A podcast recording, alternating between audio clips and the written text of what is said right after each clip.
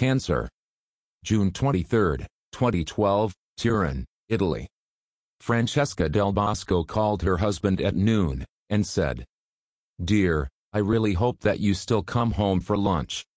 This morning at work I made a new recipe for cheese buns, and brought some home. I know that you love cheese rolls and I really want you to try them. If you like them, I'll bake them for the cafeteria too. Yes, honey, in 30 minutes I'll be home. I'm on my way. Where is Claudia? She stayed to play with Veronica. She will return in the evening. Well, wait for me, I'll be there soon. Antonio loved his wife very much, because she perfectly complimented him in everything, and gave meaning to his whole life. Little, fragile beauty Francesca was the real keeper of the family hearth. She was a loving and faithful wife to her husband Antonio, lieutenant of the Carabineers in Turin, and a wonderful mother to their 11-year-old daughter Claudia.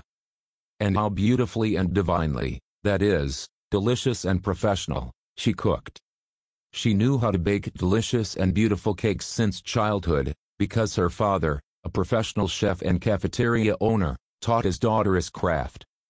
And after the death of her father, Francesca inherited his cafeteria, and all these years successfully, with trepidation and love, continued to engage in the business inherited from her parent.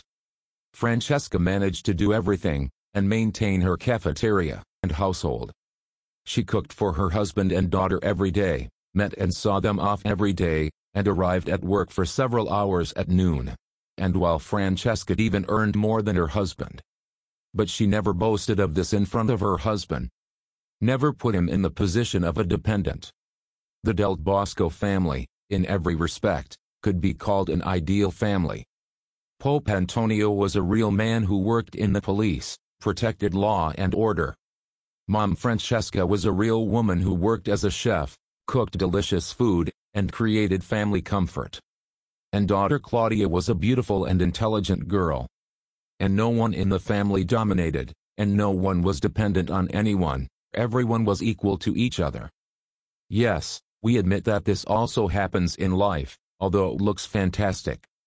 When Antonio came home, he shouted, Honey, I'm home. But Francesca didn't answer.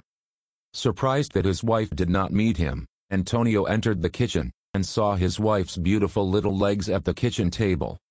Oh my God! shouted Antonio. Instantly the thought flashed through his head that his wife felt bad, and she fell unconscious. It was necessary to urgently call for medical help, and Antonio convulsively grabbed the phone. However, when he walked around the kitchen table, the phone fell out of his hands. He realized that the medical service would no longer help Francesca. She was a corpse, the bloody spot on her forehead, left by a bullet, spoke of it. Antonio bent over the body of his wife, and could not believe his eyes. There was a small piece of paper next to Francesca.